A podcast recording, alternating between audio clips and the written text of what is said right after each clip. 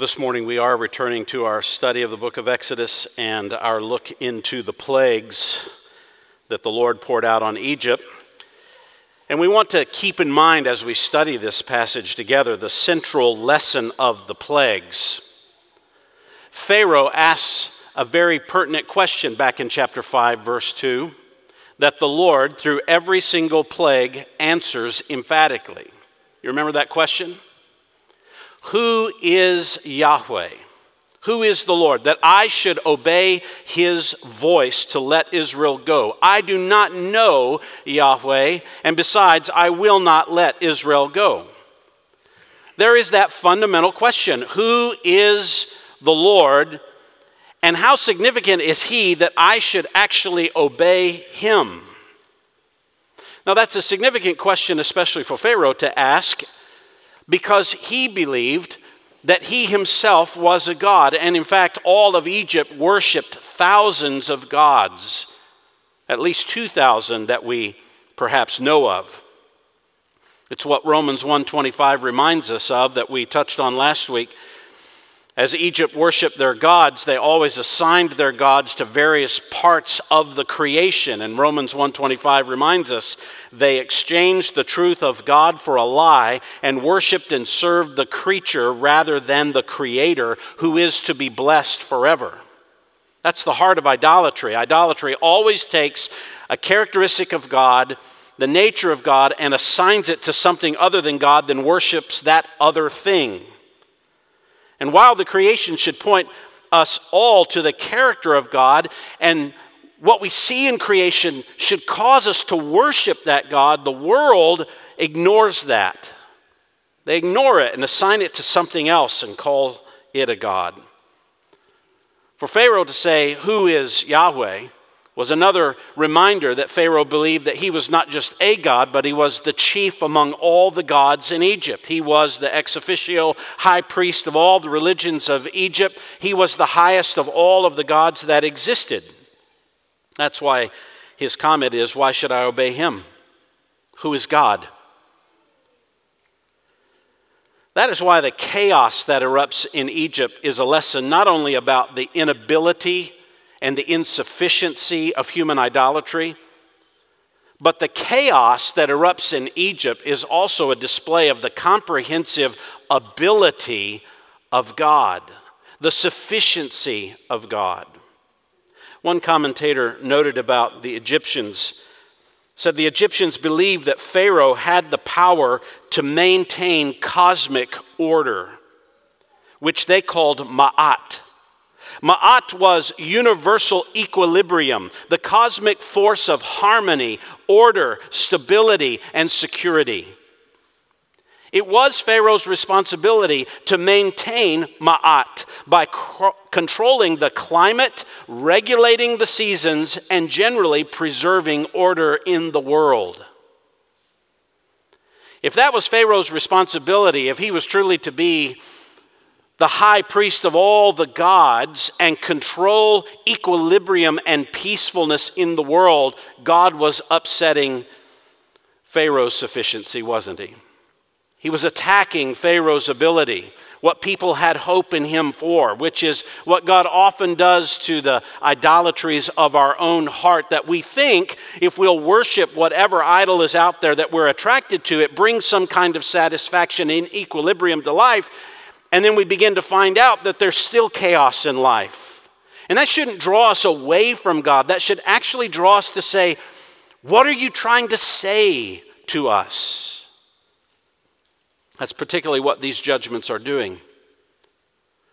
The plagues answer the question, Who is God? They're not just attacking a particular God in Egypt, though we can see specific gods in Egypt that might have been at the bullseye of these judgments. It's not just one God that Yahweh is after, it's all of them. It's all of them. Like Numbers 34 4 says, the Lord had executed judgments on their gods, all of them. No other God can stand before Yahweh, who alone is God. Every plague is answering the question who is Yahweh and why should he be obeyed? And as we noted last time, among all the signs and wonders displayed in these chapters, there's more than just 10 plagues. There's also signs of warning, like we saw in the serpents last week, and in the destruction of Pharaoh's army in the Red Sea, which we'll see in months to come. That's why we noted that these judgments actually reveal particular aspects of the character of God. They're not just saying how incapable are the gods of Egypt. They're trying to tell us who is our God. What is our God like? What is the true God like? Because it is God's character that actually confronts the idols of unbelief. And the idols of unbelief will be that which revealed the epicenter, as it were, of the human heart's affections. And the heart the heart is what is being laid open through the revelation of God's character. You understand that. When God shows you who He is, He's exposing where your heart is. Now, but God, thankfully, may not constantly inflict rapid fire judgments in our world like we see in Egypt. Aren't you grateful for that? As a pastor that uh, taught me many years ago, he said, God doesn't always use his machine gun on flies. But we do see that when there is chaos, when there are temporal judgments in our world, however they might come, God is trying to teach us something about Himself that we need to turn to Him and learn.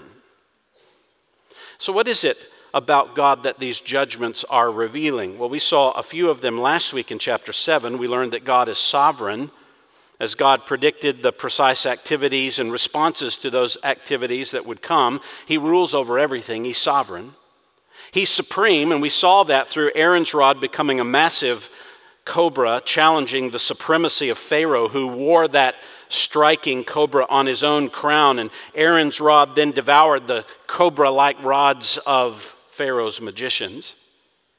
We also learned that God is the source of life the Nile was worshiped as a god from which all life sprang, and when God turned the Nile into life destroying blood, he reminded Pharaoh in Egypt, and he also reminded all of the onlooking Israelites only Yahweh can be the true source of life. Now, Exodus 8 has three plagues in it. And these three plagues will highlight for us one primary characteristic about God. And that primary characteristic about God that we'll see here is that God is the creator of all life. You say, well, why does he need to show them that he's the creator? Because if God is the creator of everything that lives, he is the one alone who is to be obeyed. What was Pharaoh's question? Who is the Lord that I should obey him. So the right out of the, the gate, he's shown him he's sovereign, he's supreme, he's the source, but he is the only creator of all things that live. Therefore, he should be obeyed. And we're going to see that through these three judgments. They reveal three arenas of life through which God is the creator. They might seem a little odd to you at first as we go through them. You're, you might be bewildered of why does he need to show it in this kind of explicit de- detail. But if you'll hold on and, and think through it carefully, you're going to see it. It should come together in the end that God is the creator of all of life. There's nothing that exists that he did not make and over which he then does not rule and have authority. So the first judgment and the first arena of life. What does it tell us? God is the creator of what? He's the creator of water life. Water life. You see, that's, that's bizarre. Why does that matter? But I want, you, I want to unpack this with you, and I want you to see explicitly what God is doing in these verses, verses 1 to 15. God is the creator of all the life that comes from, lives in the water. You can see the emphasis on water in these verses. Verse 3 will mention the Nile. Verse 5 is the call for Aaron to stretch out his staff over, do you see how explicit it is? The rivers, over the streams, over the pools, and make frogs that live in the water come up on the land. And so, verse 6 Aaron stretched out his hand over all of those waters, as if he's just moving his hand and his staff across all the waters of Egypt. And then verses 9 and 11 go back and refer to the Nile again, the Nile, that river that they believed was the source of all life. So this is an emphasis on the water. But there's another emphasis here that I wonder if you heard and you thought about as you heard it read. Look at verse 3 just for a moment. Notice the opening phrase there. The Nile will, what's the word? Swarm. Where have you heard that word before in the Bible? You heard that word before in Genesis chapter 1, did you not? When God was creating in Genesis 1, when he was creating living beings, he began with all of the animals that swarm where first? In the water. In the water. Genesis 1:20. God said, "Let the waters teem with swarms of living creatures." And God created the great sea monsters and every living creature that moves, with which the waters swarmed after their kind. This is explicit language by Moses. God, the creator of the swarming living creatures, is now going to cause the swarming water creatures to swarm so much that they will spill out of the water and swarm through the entirety of the land of Egypt. Water, the creator, but you have to ask God, why frogs? Could you not have picked something else? Bass? Catfish? Why frogs?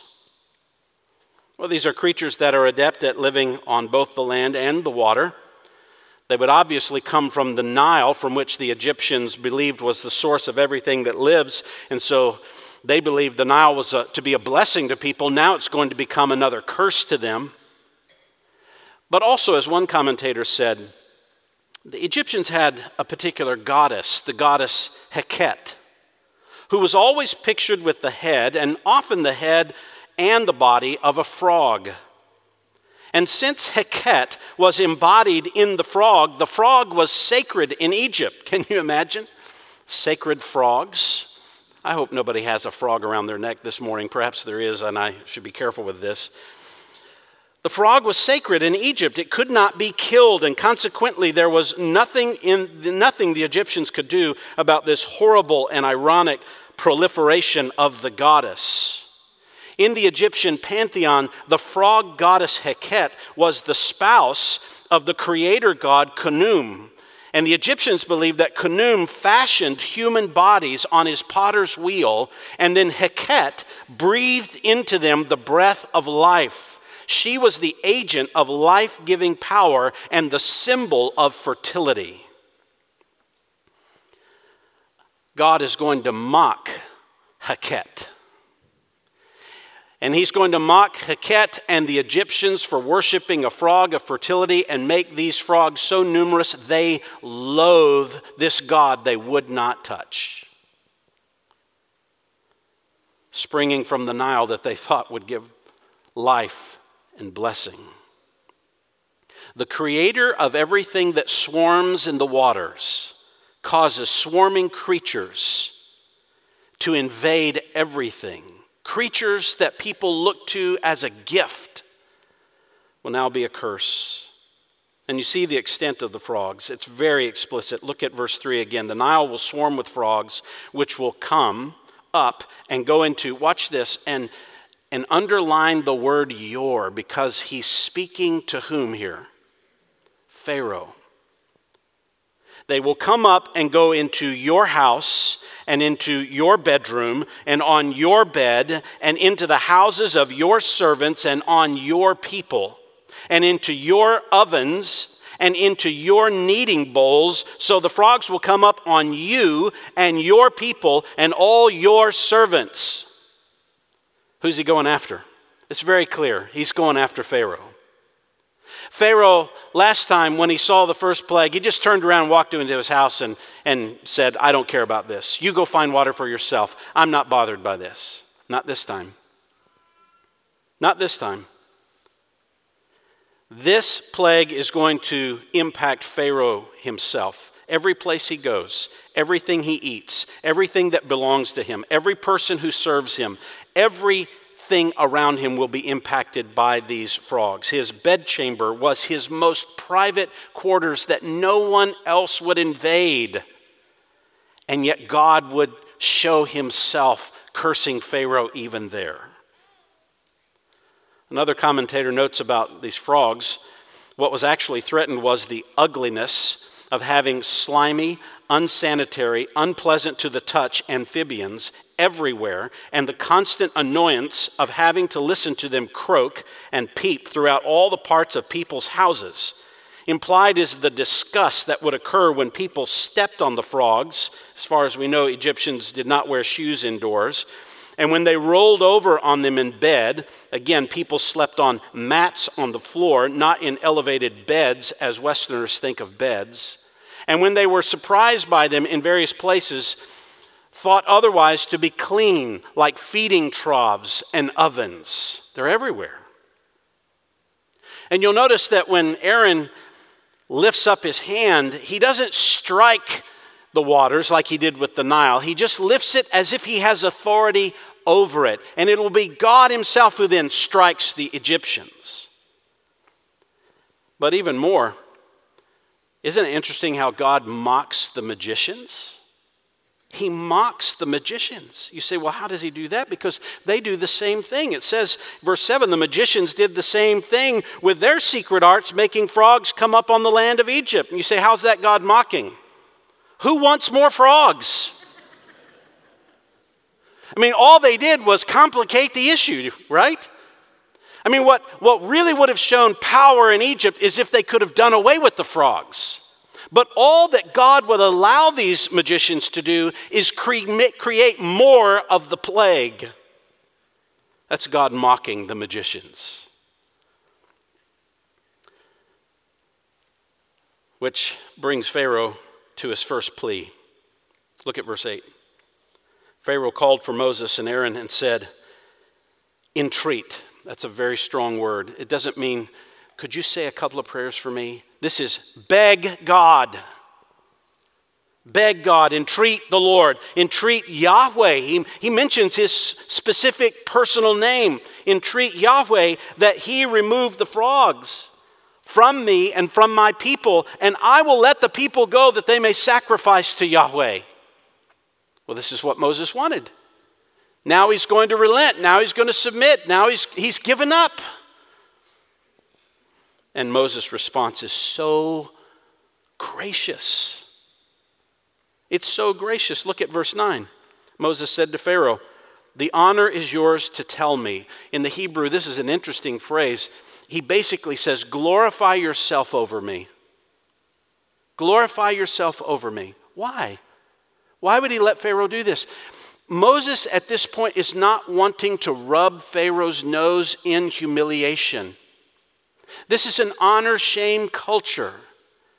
He's allowing Pharaoh to save face in front of all of the Egyptians and still be believed as if he were some kind of divine being. So just entreat for me. And Moses says, I'll let you save face here. You tell me when.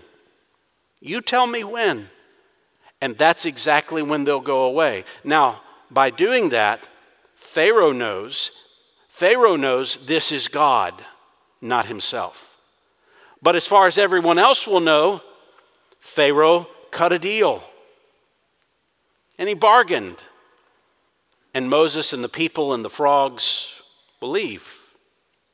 This allows him to save face. It's very gracious of Moses. But it does remind Pharaoh you don't have power to create equilibrium, God does. Now, how do you govern a world full of frogs? How would that even be possible? How do you reason with frogs to stop coming out of the Nile? You don't. So, order equilibrium comes immediately from the hand of God. You see, verse 10, Pharaoh says, Tomorrow. You say, Why would he give him 24 hours? Well, he doesn't really mean that. The, the phrase is just on the next day. He's basically saying as soon as possible. And he's asking Moses to pray and pray and pray, beseech God, entreat God, beg on my behalf, as long as it takes, whatever ritual you have to perform, do it. Just make it happen at the soonest possible time, by, by the morning, the next day. And verse 12 Then Moses and Aaron went out from Pharaoh, and Moses cried to the Lord concerning the frogs, which he had inflicted upon Pharaoh. And the Lord did according to the word of Moses, and the frogs died out of the houses and the courts and the fields. So Moses prayed. He prayed intensely according to the Hebrew text. He was very intense. He's crying out, perhaps even audibly, though not in Pharaoh's presence. He's crying out audibly to God. And Yahweh does exactly what Moses asks. This actually elevates Moses above Pharaoh. He's the intermediary now.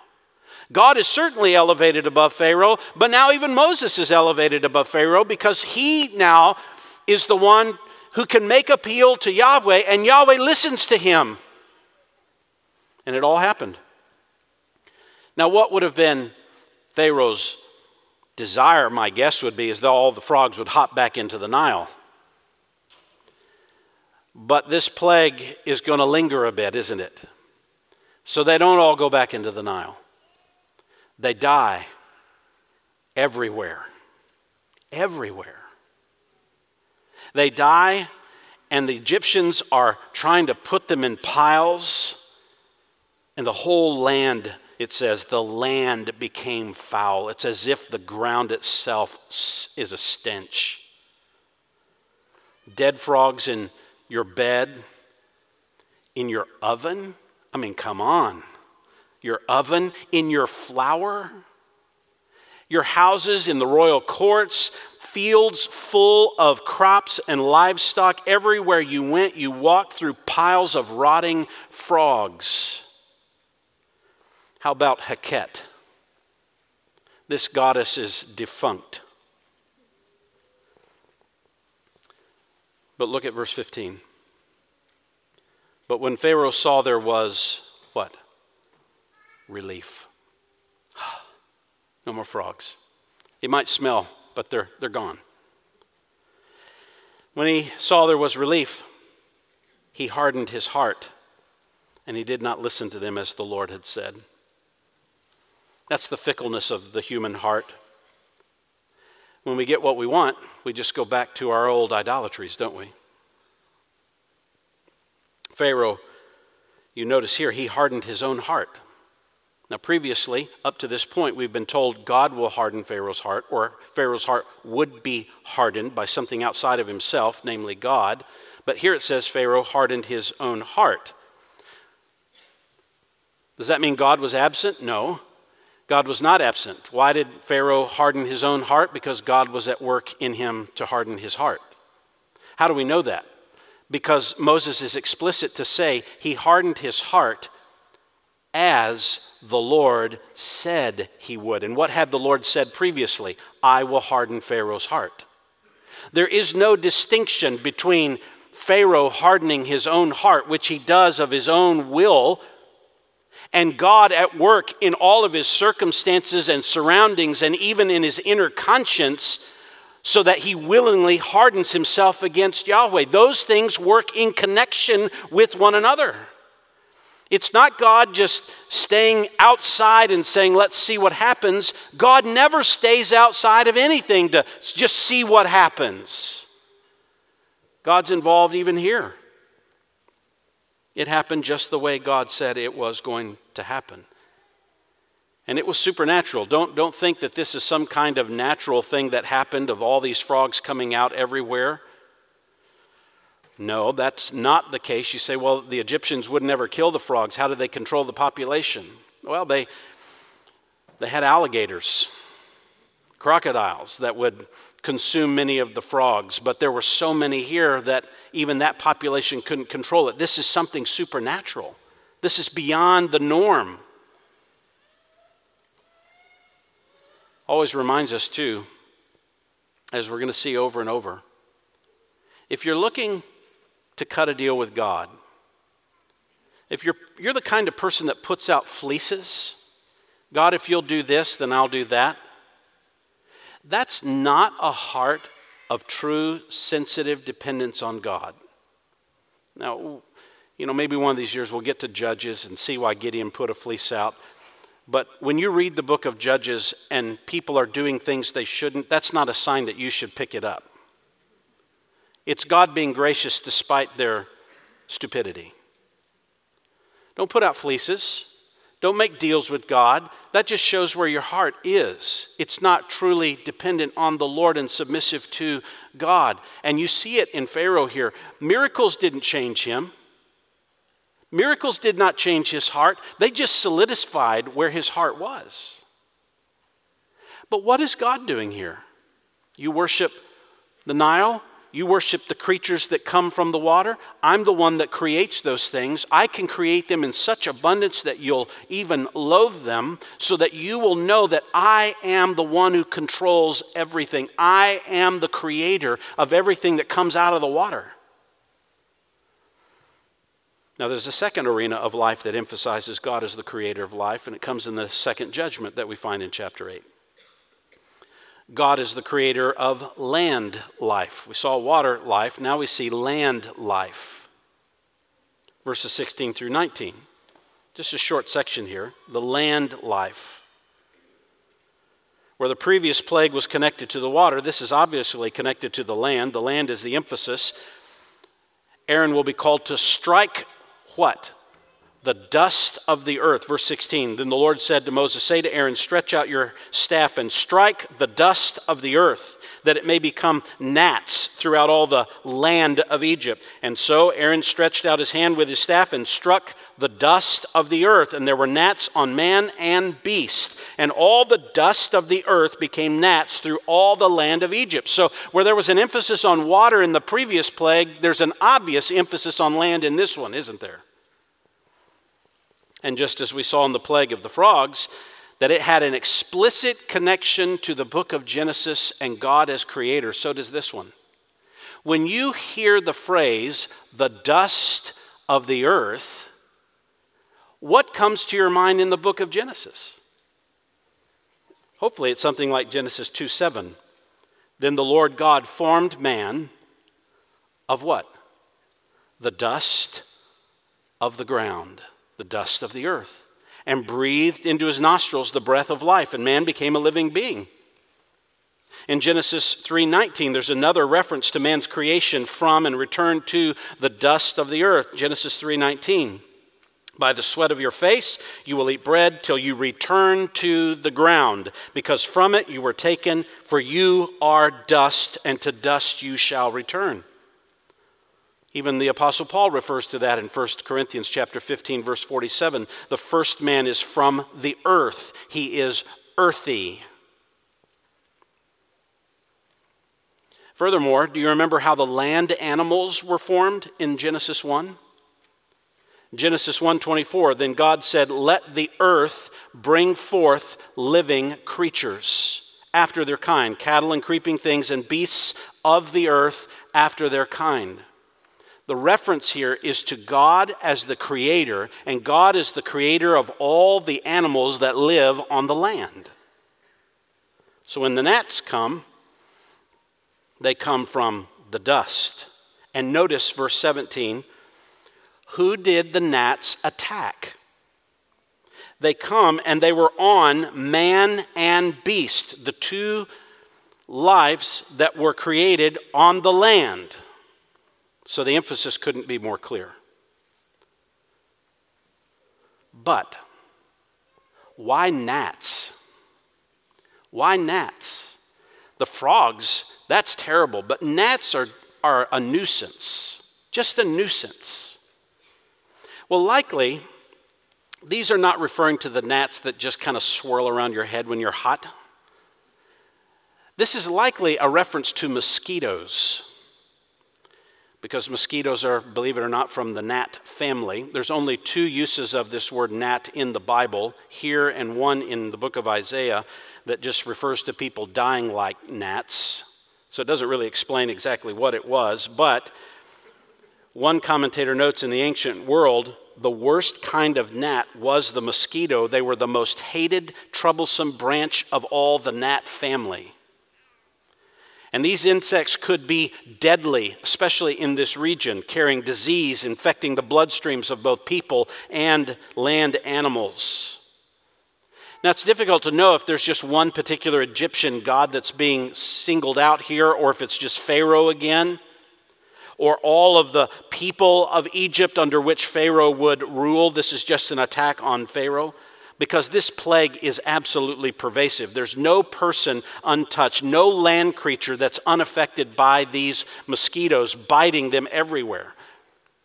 In fact, Aaron, Aaron stretches his hand out and causes dust to become these mosquitoes. So anywhere there was dust, there were mosquitoes. Think about Egypt, friends. There's dust everywhere everywhere. This is not like the summer months and your citronella candles are out on your porch while you're trying to have a nice dinner.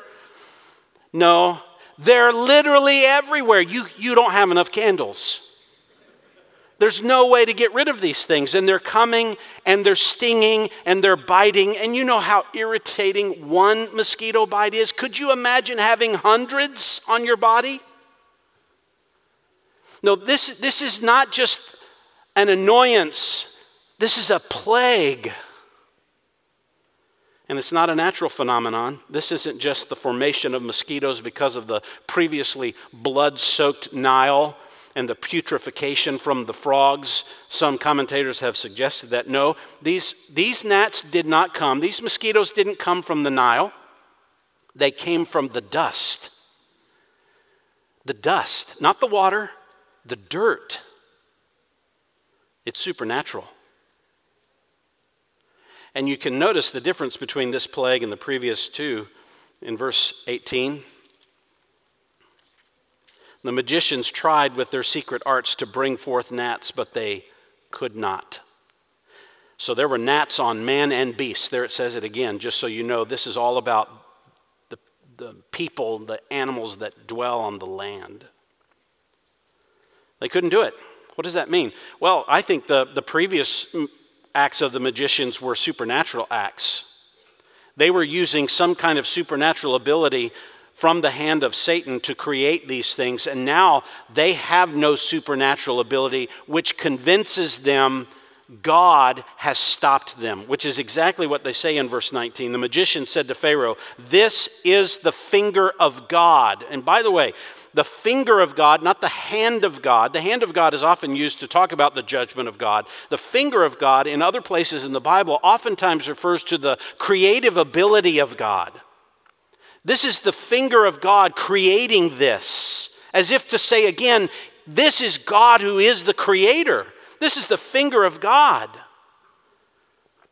We can't do this.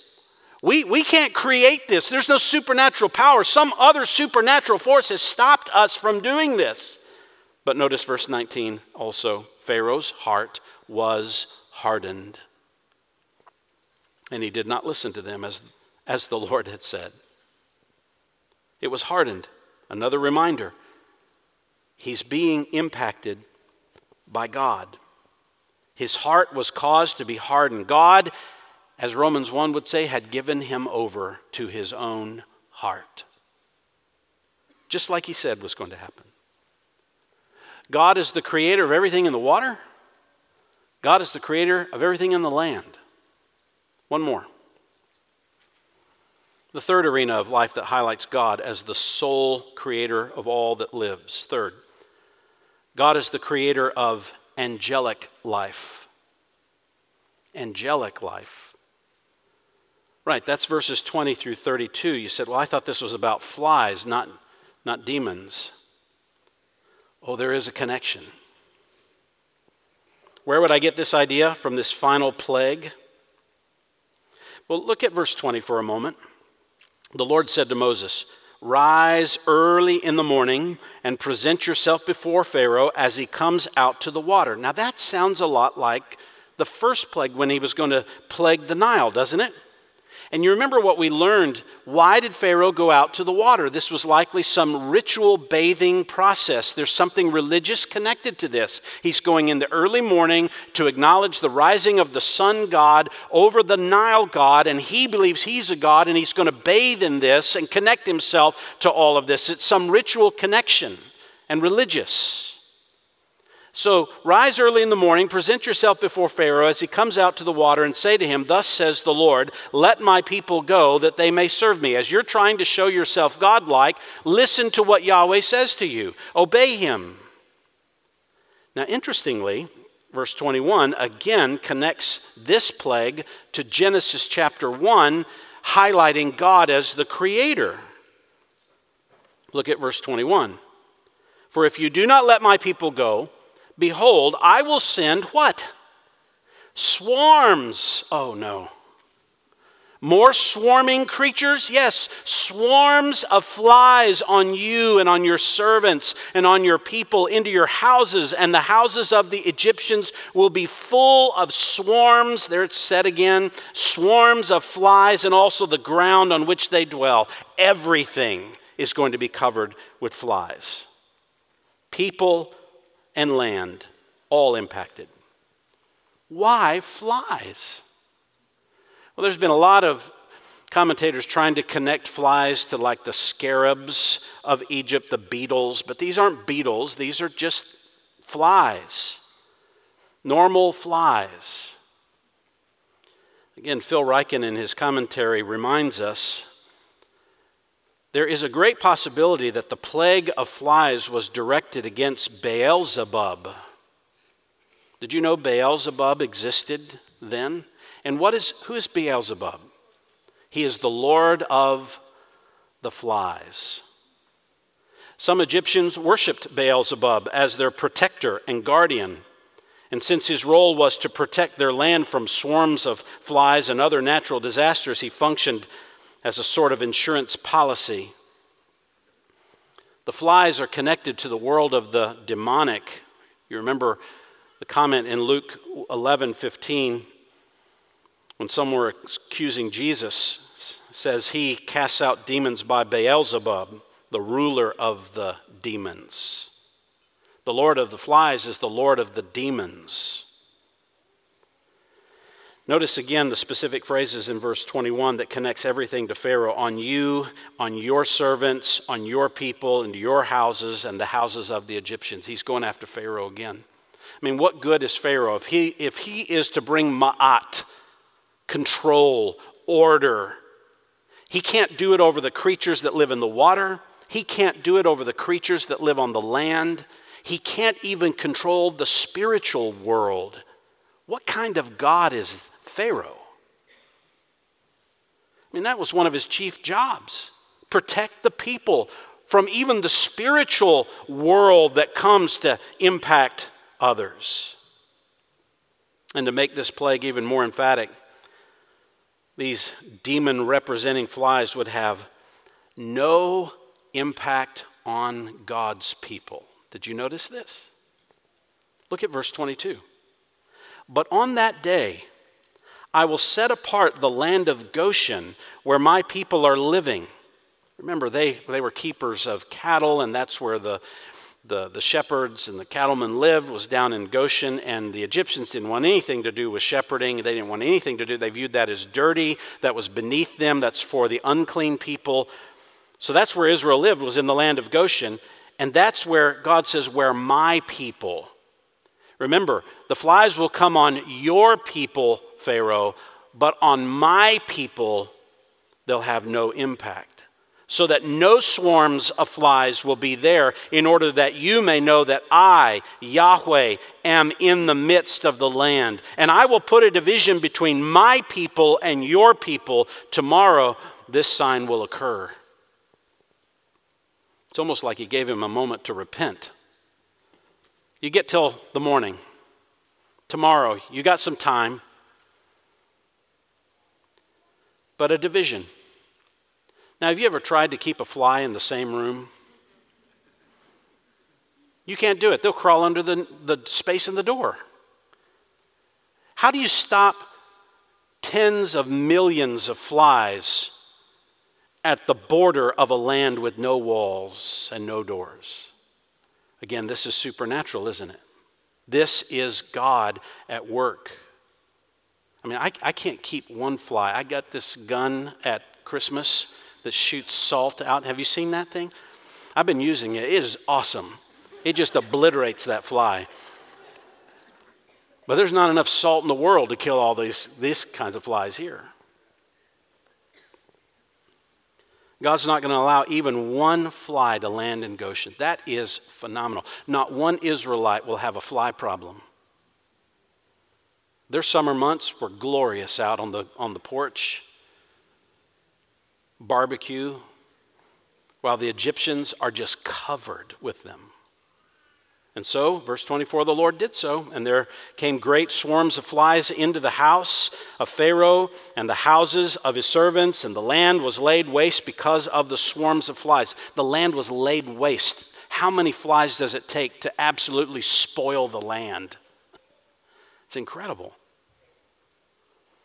No demonic impact on the Israelites. My people have no demonic influence, while your people are dominated by it reminiscent of even what the Apostle Paul would say in Ephesians chapter 2 that those who are dead in their trespasses and sins are under the sway of the prince of the power of the air that works in the sons of disobedience. But Colossians 1 reminds us that when you're in Christ, you're delivered from the domain of darkness into the realm, the kingdom of God's beloved Son. There's no demonic influence on the believer.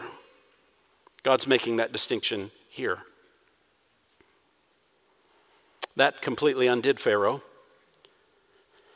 Verse 25 Pharaoh called for Moses and Aaron and said, Go, sacrifice to your God. But the, he puts borders on it within the land. Within the land. And, and Moses would not buy into this. No, that isn't what God asks us to do. We're not cutting deals with God again. I just want to remind you don't try to cut deals with God. Who do you think you are? You don't bargain with God. All right, God, if you do this, I'll do this. You don't make deals with the Creator. You're a creature. Moses says, No, I, it's not right to do that. Verse 26 We will sacrifice to the Lord our God. If we do that, it is an abomination to the Egyptians.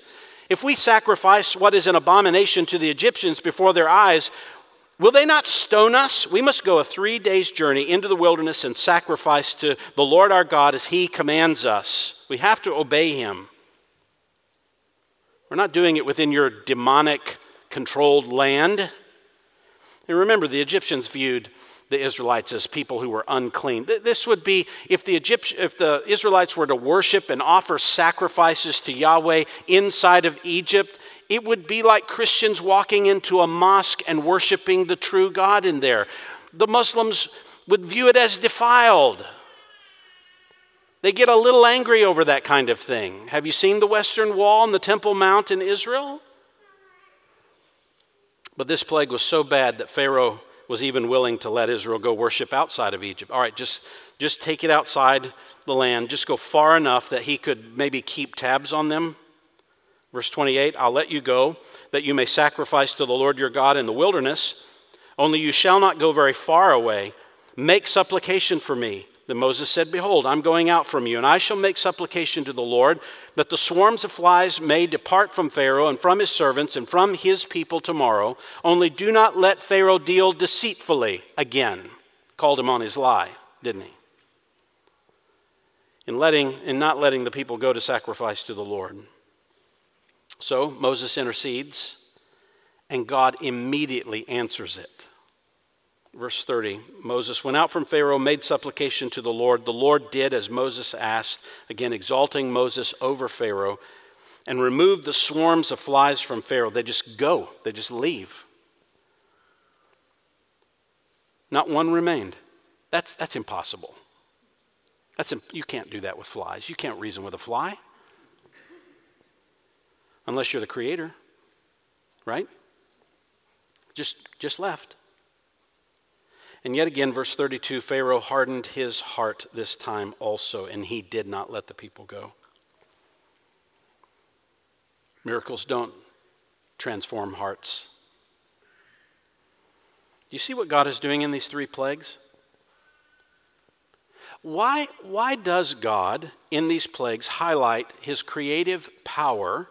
He emphasizes himself as creator, connects himself back to Genesis, does it over the creatures in the water, the creatures on the land, and even over the spiritual world. Why does he do that? Well, what's left? What's left? Even if you go back to Genesis 1, you say, well, there's the birds of the air, but where do the birds of the air make their nests? Birds don't live in the air, they live on the land. So, where else? When you go back to Genesis 1, you'll see it. The birds were created on the day that the swarming creatures were created.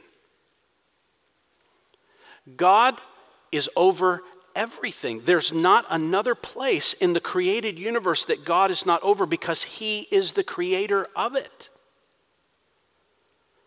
Now remember, Pharaoh asked the question Who is Yahweh? What's the answer? He's the creator of everything that lives. But remember the other part of Pharaoh's question that I should obey him. He's the creator. That's why you obey him. Do you see this emphasis? This is the chief attack. Not just in the modern world, it's been the chief attack throughout human history. If you can deny the Creator, you don't have to obey. Right? To deny a Creator has ethical implications, doesn't it?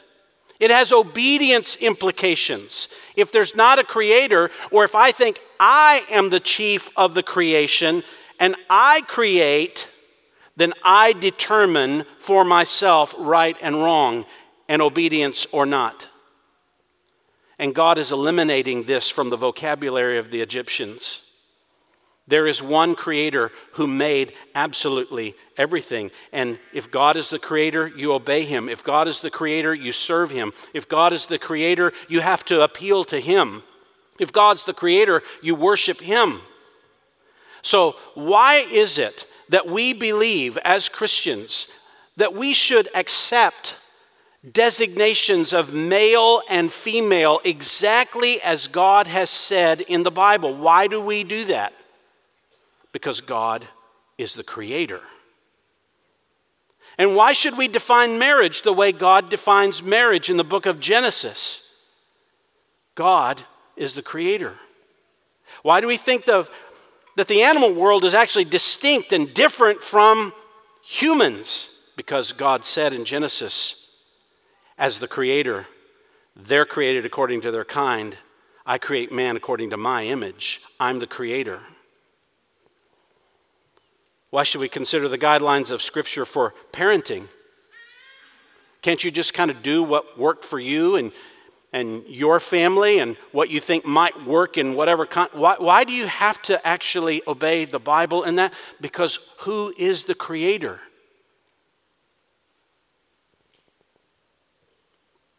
When chaos erupts in our world and disasters strike whether from the sea or on the land in the sky even in the supernatural world of the angels that we can't even see what are we to do? We're to humble ourselves before the one creator of all of it if he's the creator, he's to be obeyed. Inherent in creation is wisdom.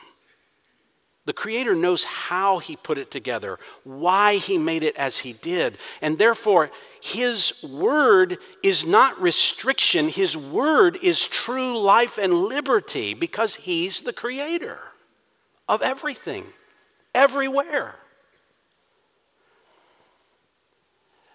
Why does John's gospel begin by telling us that the Word was not only with God, but the Word was God, and then goes into it and says, and everything that was made was made by the Word?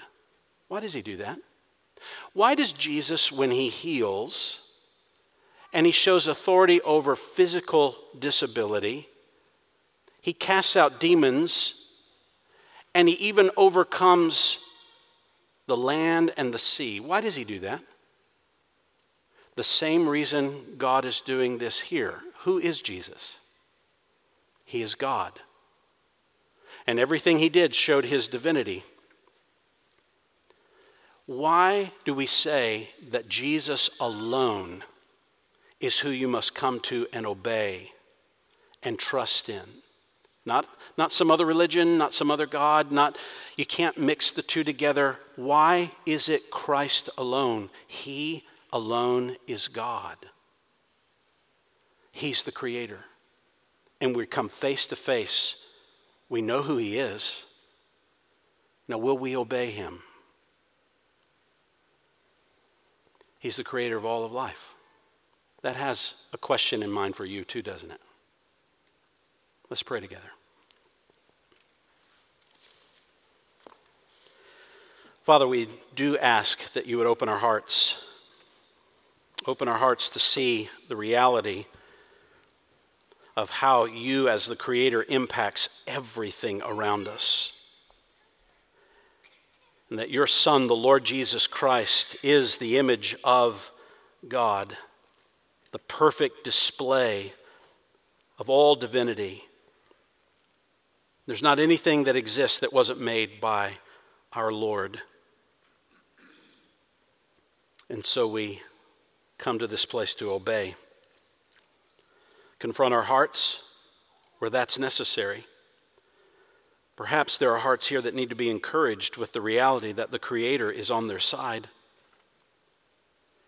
And despite the challenges, when we have the one who has made all things who is for us, then truly nothing can really be against us. When you've given us all things, you can fulfill that promise because you're the one who made it all. You know how it's to work. If we're out of line and not governing our lives according to what you've revealed in the Word, then remind us we're not ultimate, not above the one who made us and breathed us into existence. And as we think in this moment of how the Word who became flesh not only displayed divine power, but also divine compassion in completely living according to the law in perfection, and then willingly giving up his life as a sacrifice in our place so that we could know you, be forgiven of our rebellion against the Creator our God, as we take of the Lord's table and we remind ourselves who your people are, we've come apart from the world. We take these elements that are a sign of our distinction. We belong to you. You've set us free from the domain of the demons. You've brought us into the kingdom of your Son. We're connected to him. Remind us of the treasure of that truth as we declare openly who your people are. We thank you for this time to meditate in the Word and now to celebrate who we are in Christ through the Lord's table. We pray in Jesus' name. Amen.